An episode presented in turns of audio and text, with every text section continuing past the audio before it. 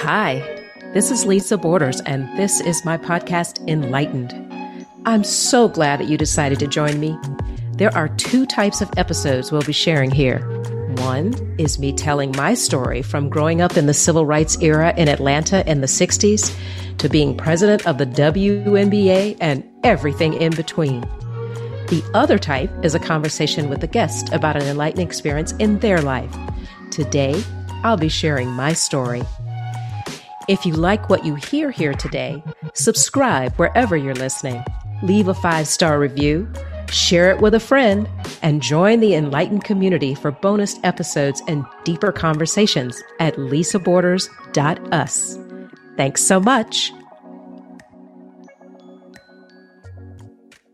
My mom insisted on making eggs and bacon and toast, clearly a Southern breakfast every single day.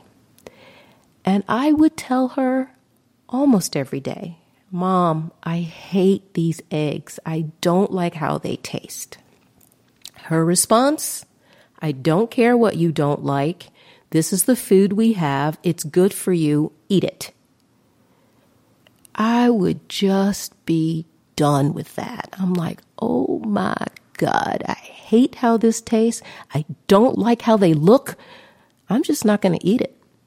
And she would say, You know what? You're not getting up from that table until you finish those eggs.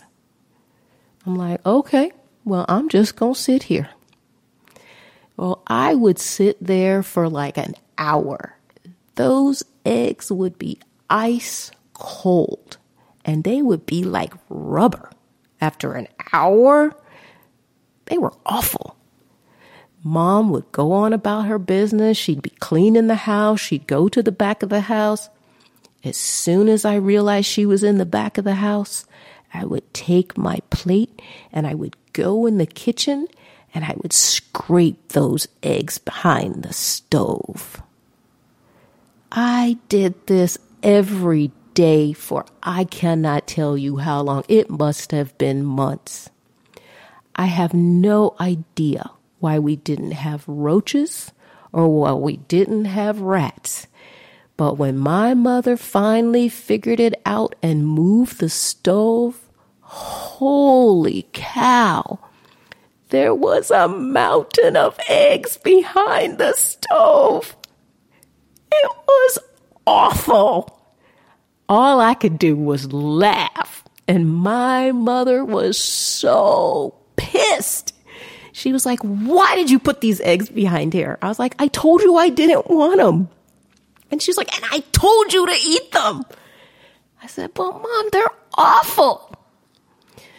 Let me just say, I ultimately won that battle because after she found all those damn eggs behind that stove, she never tried to make me eat another egg for breakfast for the rest of my life. The first house we lived in was at 490 Peyton Road. That's where I put all those eggs behind the stove. But let me give you some context. Peyton Road was in southwest Atlanta during the time of the civil rights era in the 1960s. There was a barricade erected across Peyton Road. And it was erected by white people, and it was specifically designed and created to keep black people from moving or driving or walking beyond a certain point on Peyton Road. And so my mother, native Atlantan that she was, she knew about the Peyton Road barrier.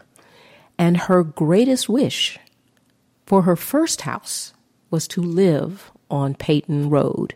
In her mind, that would mean that she had crossed a threshold that had been previously forbidden. So when that barrier was taken down, that physical barrier across the street was taken down, and laws were passed that said you could no longer prevent people from moving to a particular part of town or in a particular street or house because they were black or because they were not white or whatever other attribute that was not like all the other people.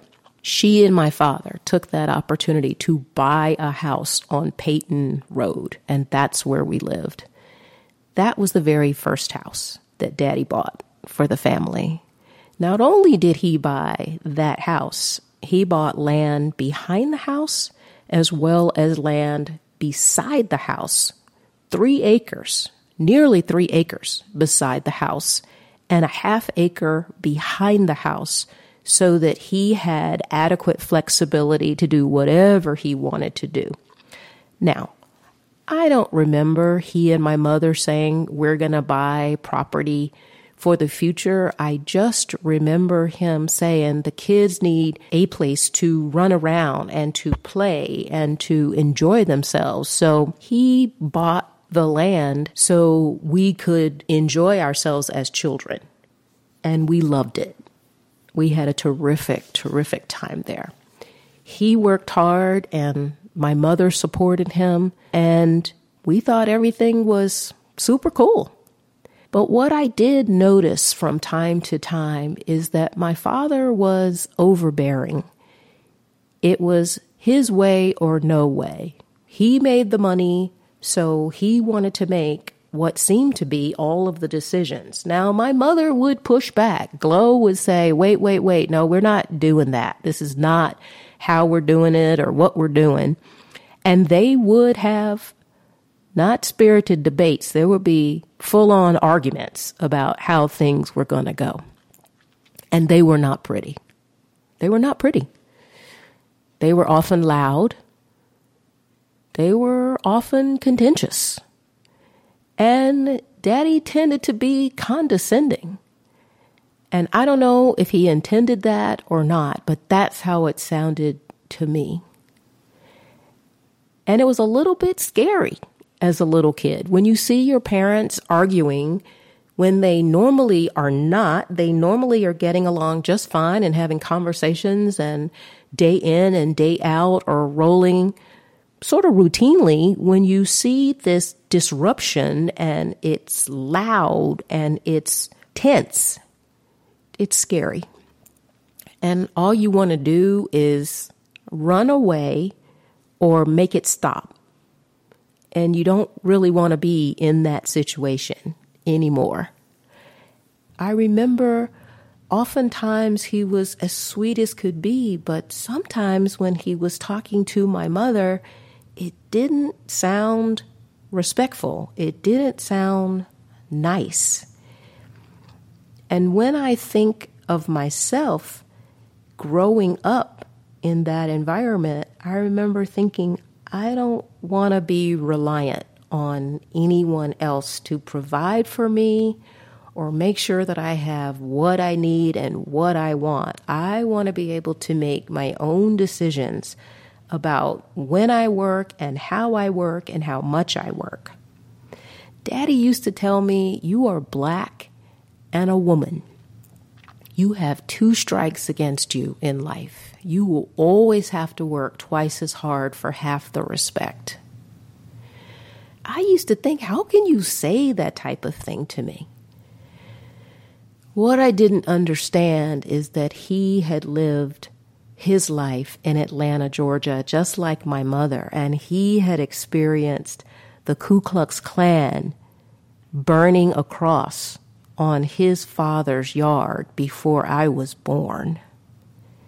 That had scared him to death. In fact, he had never gone to this place called Stone Mountain in Atlanta. It was a place that many tourists went to, but he never went as a child, and we were never allowed to go as children because it was the place that the Ku Klux Klan met. And that's where the imperial wizard from the Ku Klux Klan was in total charge. So he had some bad, bad, bad memories and uncomfortable experiences that he had had. I didn't get that as a little kid. All I got was that sometimes he seemed mean or angry. And I knew that he didn't enjoy the best relationship with his father. His father was always working. My paternal grandfather was a pastor and he had a church to take care of. I did understand that my father's sister was the favorite of my grandfather, and my father never seemed to quite get over that. And we would ask him as little kids, which one is your favorite? Because he would tell us that his sister was my grandfather's favorite. And he would say, I don't have favorites. I love you all the same. That was most of the time. But the times when he reminded me that I wanted to be independent were the times when he and my mother had the greatest tension between them.